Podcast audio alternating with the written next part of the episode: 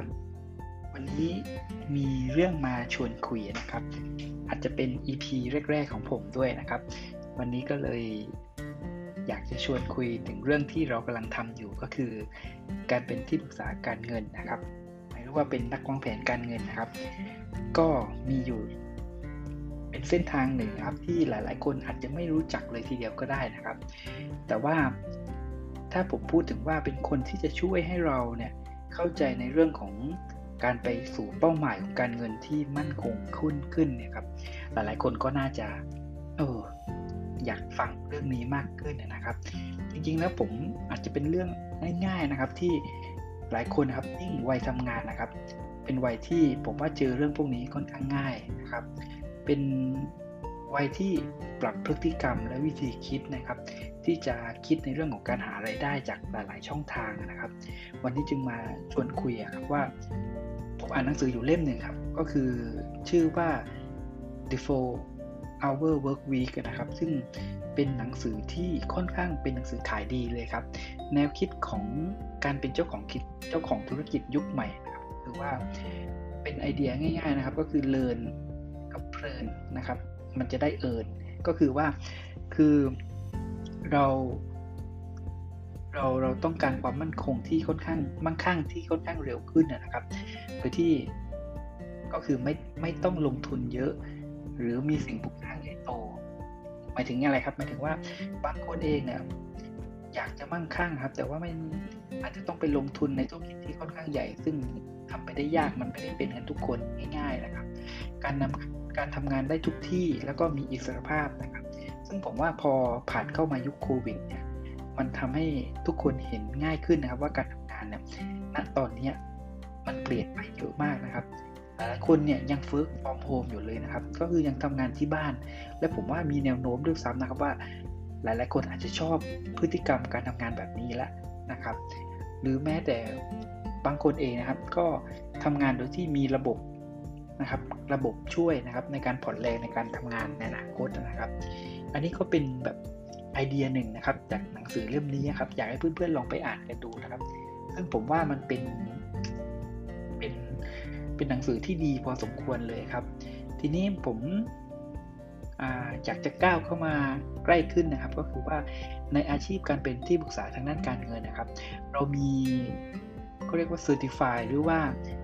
ว่าเกรดวันนะครับ ว่าอาชีพเนี้ยมันมันโอเค มันดีหรือว่า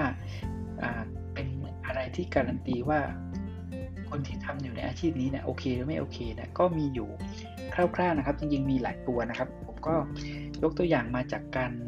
มีตัว Certify นะครับของ Financial Planner นะครับ ก็คือที่เรียกเรียกชื่อกันสั้นๆครับก็คือ CFP นะครับอันนี้ก็จะโดนโดนรับรองด้วยสมาคมวางแผนการเงินนะครับ อันนี้จะเป็นคุณวุฒิที่ค่อนข้าง ผมว่าใช้เวลาพอสมควรนะครับกว่ากว่าคนที่จะมีได้นะครับ แล้วก็ไม่ง่ายครับ มันต้องเรียนรู้สึกจะประมาณ 6 โมดูลด้วยกันนะครับ ที่จะจบเฉลี่ยแล้วก็ไม่ต่ำกว่า 3 ปีครับสองถึงสปี คือคนที่จบได้ภายในเวลาเนี่ยค่อนข้างเก่งเลยฮะนะครับคุณวุฒิต่อไปก็คือ FCHFP นะครับ เป็นคุณวุฒิที่ปรึกษาการเงินนะครับออันนี้จะโดนรับรองโดยสมาคมนัก บริหารทางการเงินนะครับเอเชียแปซิฟิกนะครับก็คือแอฟินซ่านะครับก็จะเป็นสมาคมอีกสมาคมนะครับที่ให้การรับรองการเป็นที่ปรึกษาการเงิน อันนี้ก็ใช้เวลาประมาณ 2 ประมาณ week เนี่ยครับ week หนึ่งเต็มๆนะครับในการเข้ามาเรียน แต่ว่าหลักสูตรใหม่เนี่ยเข้าใจว่าน่าจะนานกว่านั้นนะครับ ก็น่าจะประมาณเกือบเกือบสองวีครับก็ต้องมีเวลาให้กับมันนิดนึงนะครับคุณวุฒิถัดไปก็คือตัว MDRT ครับ The uh, Primer ตัว Million ตัว MDRT ครับ Million Dollar Round Table นะครับ ก็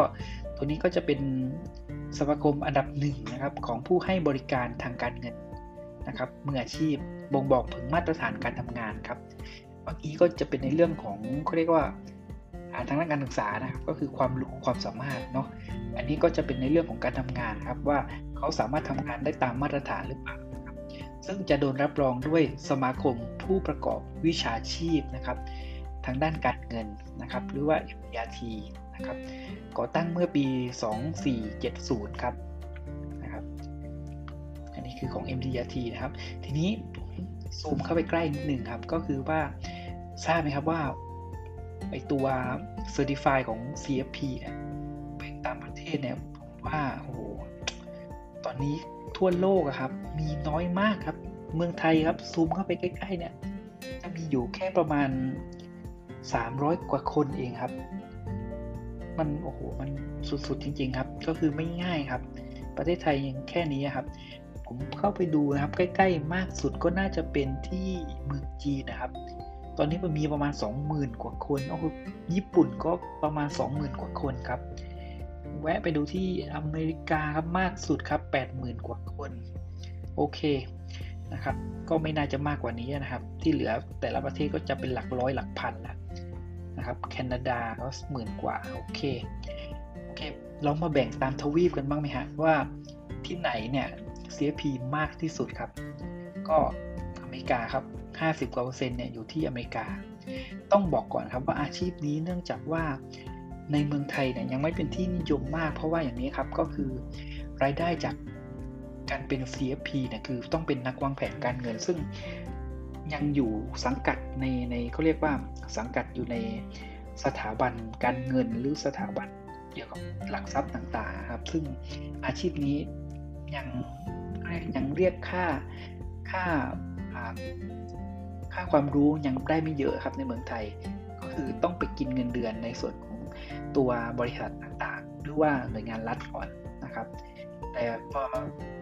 ถ้าเกิดว่าถ้าอยู่ในก็เรียกสถาบันเอกชน หรือว่าเป็นผู้ประกอบการนะก็ตอนนี้ก็จังเรียกก็เรียกค่าใช้จ่ายตรงนี้ไม่ได้ ก็คือจริง ๆคำว่าค่าใช้จ่ายก็คือว่า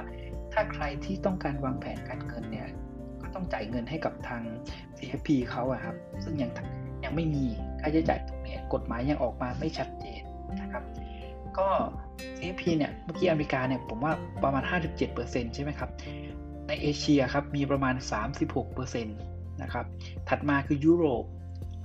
แอฟริกานะครับ แล้วก็มิดเดิลอีสต์ครับ ก็ประมาณ 4 4% 2%ตามลำดับนะครับ ก็ค่อนข้างยังน้อยอยู่ แสดงว่าอัตราของ การเติบโตของ CFP จริง ๆ ครับ ตอนนี้ทั่วโลกมีรวมกันแล้วประมาณ 200,000 คนนะครับ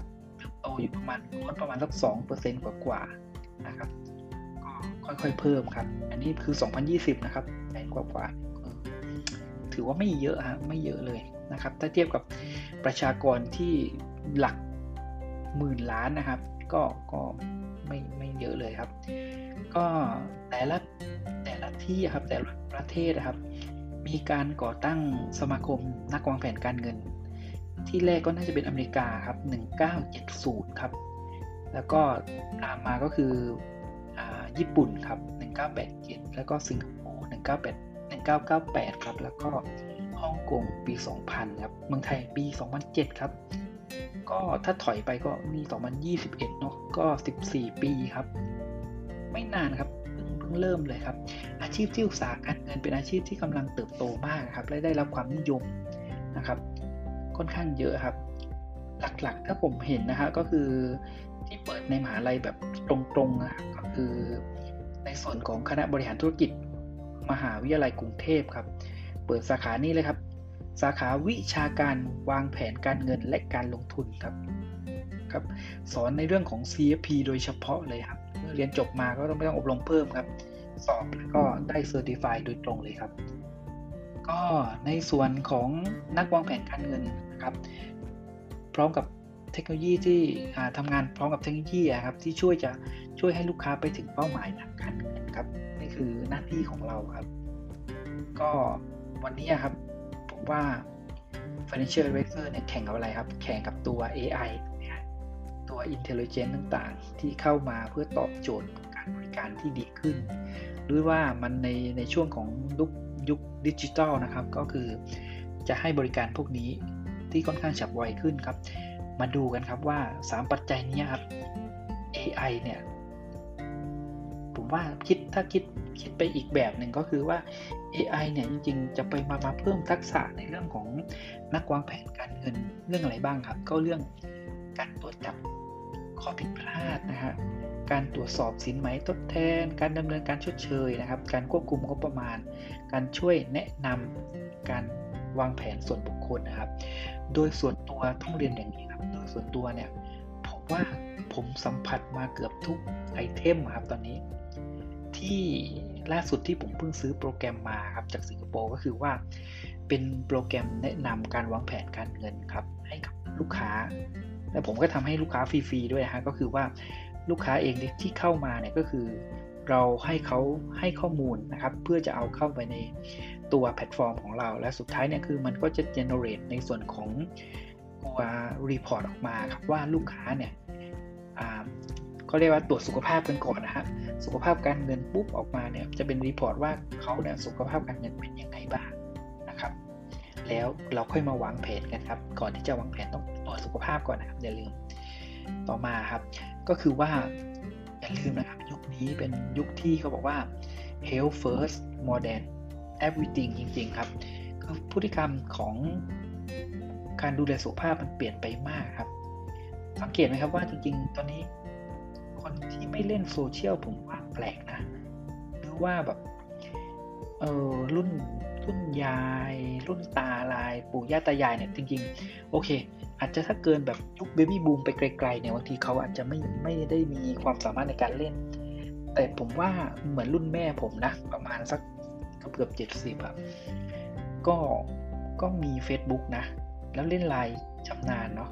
ก็คือโทรโทรหาลูกหลานด้วยไลน์เป็นเรื่องปกติมากนะครับแล้วก็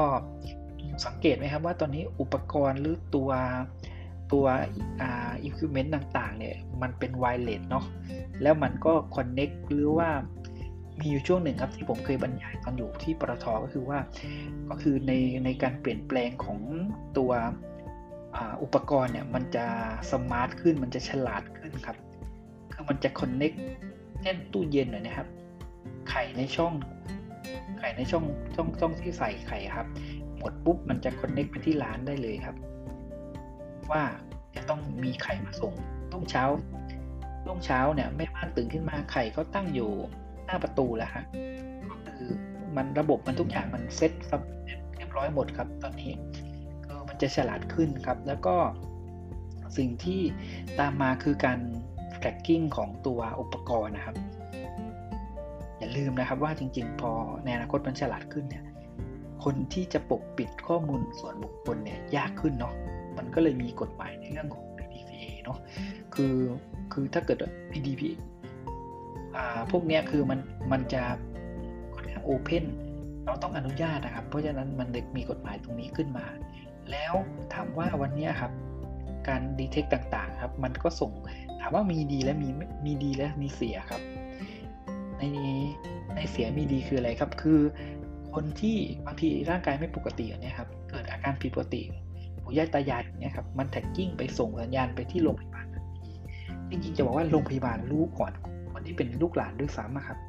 มันเร็วมากนะครับ แล้วก็ในเรื่องของตัว health food ครับก็คือว่าสังเกตไหมครับว่า ถ้าคุณเป็นคนหนึ่งที่เล่น Facebook เนาะคือบางทีว่าคนที่เป็นเป็นนักโภชนาศาสตร์ หรือว่าเป็นคนที่ ดูแลเรื่องสุขภาพเนี่ยมีเยอะนะฮะใน Facebook ตัวนี้เขาก็จะเข้ามาดูแลเรามากขึ้นนะครับ แล้วก็สิ่งหนึ่งนะครับที่เราเห็นในยุคปัจจุบันก็คือว่าตอนนี้ประชากรโลกเพ่ไปทางผู้สูงอายุเยอะนะครับ เพราะนั้นเนี่ยผมว่ามันก็จะมีแบบก็เรียกอะไรนะเนื่องจากประชากรเราก็มีบุคคลวัยทำงานค่อนข้างน้อยเนาะเพราะนั้นคนที่จะมาดูแล รุ่นพ่อแม่หรือปู่ย่าตายายเนี่ยก็น้อย เพราะนั้นเนี่ยก็จะมีพวกกลุ่มโรบอทกลุ่มอะไรเนี่ยครับที่จะมาดูแล ซึ่งผมก็มีถ้าคนที่ไปดูใน YouTube ผมนะครับ ก็จะเห็นในเรื่องของตัว Tombot นะครับ Tombot นี่คือเป็นสุนัขที่ก็เรียกอะไรเป็นสุนัขที่เขาเป็นหมาแบบหุ่นยนต์นะครับเหมือนหมาจริงเลยฮะ เอาไว้พูดคุยกับคุณยายนะครับหรือว่ามี Blue Frog นะครับ Blue Frog Robotics ก็จะเป็นเป็นหุ่นยนต์นะครับ ที่ไว้คุยกับกับคุณตานะครับซึ่งไอ้พวกนี้เราจะเห็นมากขึ้นครับ แล้วก็สิ่งหนึ่งที่เคยคุยครับก็คือว่า Internet of Things ครับมาแล้วฮะยิมมานานแล้วฮะแต่ว่าแต่ว่ามันไม่ชัดเจน แต่ผมว่ามันผมว่าถ้าพูดถึงอุปกรณ์ในบ้านผม ถ้าจะ มีสิ่งของพวกนี้น่าจะเยอะพอควรกันนะครับ แล้วก็พวกนี้ครับ พวกนี้ครับ มันมันจะมีการก็เรียกนะ ตัวแพลตฟอร์มของมันหรือว่าไอตัวการส่งสัญญาณอะไรพวกนี้ค่อนข้างที่จะมันโอ้โหมันไปไปในอุปกรณ์ทุกอย่างเลยครับ มันจะส่งสัญญาณไปทั่วเลยครับ เคเรามาพูดถึงอ่านี่ 3D นี่ก็คือเป็นเรื่องทั่วไปแล้วเนาะครับ ก็คือว่าตอนเนี้ยการศึกษาในอนาคตก็มันไม่ได้ดูกันแค่แบบเหมือนเมื่อก่อนแล้วนะคือยุคเป็นยุค 3D โดย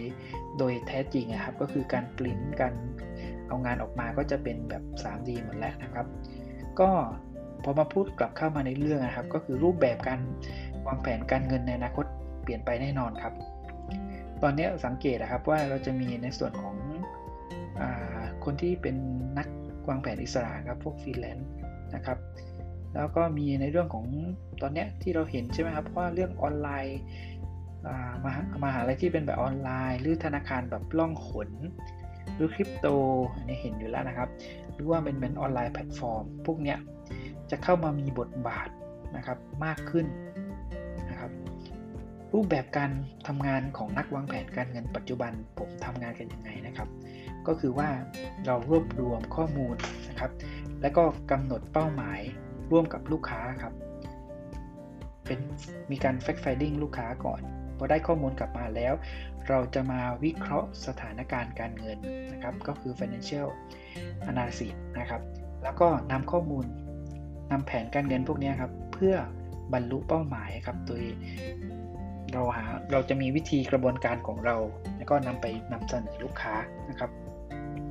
แล้วก็ปรับเปลี่ยนแผนกับลูกค้า สิ่งสำคัญก็คือ sharpen the saw นะครับก็คือการทบทวนแผนรายปีกับลูกค้าอย่างสม่ำเสมอครับนะครับองค์ความรู้ที่พร้อมสนับสนุนในการเข้าไปสู่อาชีพที่ปรึกษาการเงินนะครับสำคัญมากครับเรื่องนี้ก็คือ trust นะครับ องค์กรมั่นคงน่าเชื่อถือ การจะอยู่ในองค์กรที่ดีนะครับ มันก็ทำให้เราเนี่ยได้รับความน่าเชื่อถือมากยิ่งขึ้นนะครับ ในเรื่องของเครื่องมือนะครับและอุปกรณ์การเข้าถึงลูกค้าเนี่ยสำคัญครับเรื่องนี้นะครับ อุปกรณ์ที่จะช่วยทำให้ลูกค้าเห็นภาพนะครับ การวางแผนที่ถูกต้องนะครับ อันนี้สำคัญจริงๆครับ แล้วก็ทีมงานสอนอย่างใกล้ชิดครับนำเสนออย่างผู้เชี่ยวชาญนี่คือ มันต้องได้รับการฝึกฝนจากจากมืออาชีพครับ มีโค้ดที่แบบใช่คือวางแผนแล้วทำให้ลูกค้าเห็นภาพนะครับ หรือแม้แต่ในส่วนของ relationship ก็คือหลักสูตรที่สอนทักษะเพื่อสร้างความสัมพันธ์อันดีกับลูกค้าอันนี้สำคัญครับ คือการเป็นตัวแทนเนี่ยอาชีพนี้คือต้องเรียนรู้ตลอดจริง ๆ ครับนะครับ ผมให้ดูภาพอีกนิดนึงก็ได้เรื่องของ การวางภาพรวมของการวางแผนการเงินแบบองค์รวมนะครับ ก็คือว่าจริง ๆ แล้วในการวางแผนการเงินเนี่ยเรามองแบบทุกมิติของลูกค้าครับ เช่นลูกค้าอายุ 35 นะครับ เรามองภาพไปถึงจนเขากเกษียณและวางแผนส่งต่อมรดกให้กับลูกหลานนะครับ เพราะฉะนั้นระหว่างทางที่เราวางครับ มันจะต้องมีแทบจะทุกทุกมิติครับ ไม่ว่าจะเรื่องของภาษีเรื่องการลงทุน การรีทายเมนต์การเกษียณใช่ไหมครับหรือแม้แต่ ในเรื่องของการป้องกันทางด้านสุขภาพนะครับ อันนี้เป็นเรื่องสำคัญมากๆครับในภาพรวม ทีนี้เรามาดูครับว่า ในภาพรวมที่ผมพูดไปครับ มันจะต้องใช้อุปกรณ์อะไรในการบริหารจัดการก็จะเป็นในเรื่องของเครื่องไม้เครื่องมือนะครับของแต่ละรูปแบบนะครับ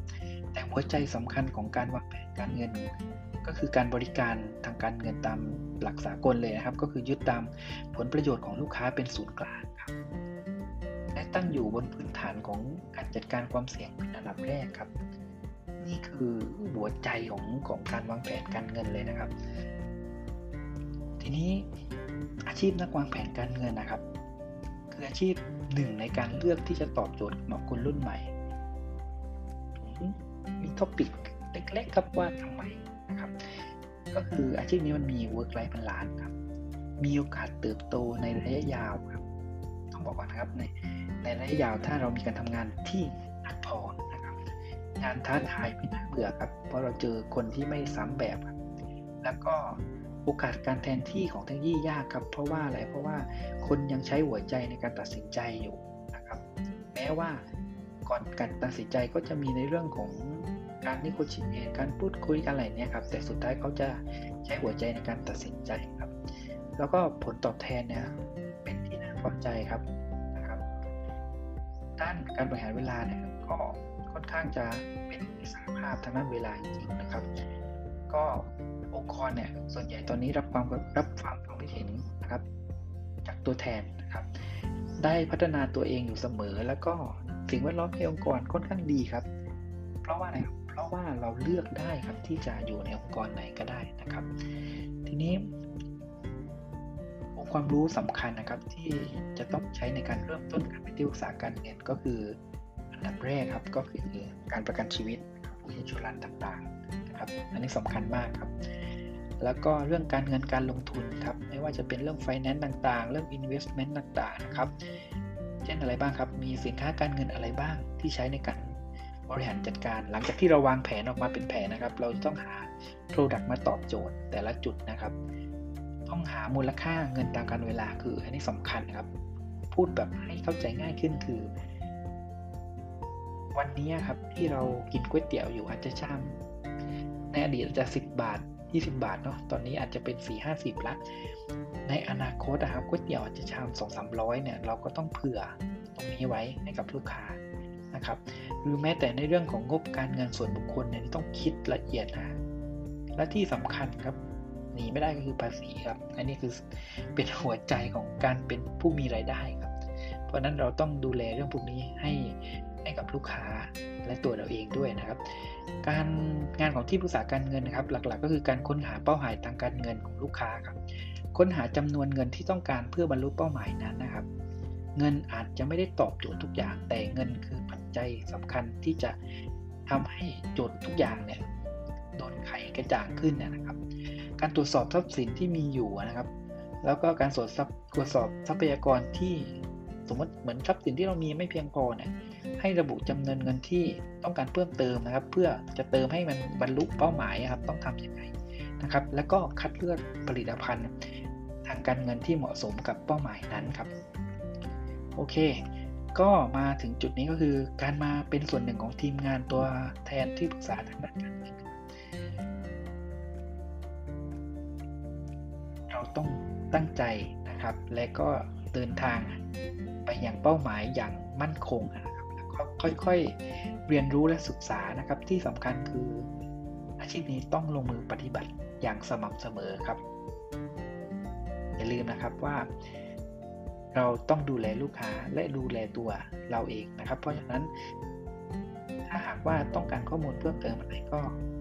เข้ามาสอบถามกันได้นะครับทั้งในเว็บไซต์หรือในเบอร์โทรศัพท์เบอร์ไลน์อะไรเนี่ยเข้าได้ทุกช่องทางครับ เจอกันครับเวล24 S ชั่วโมง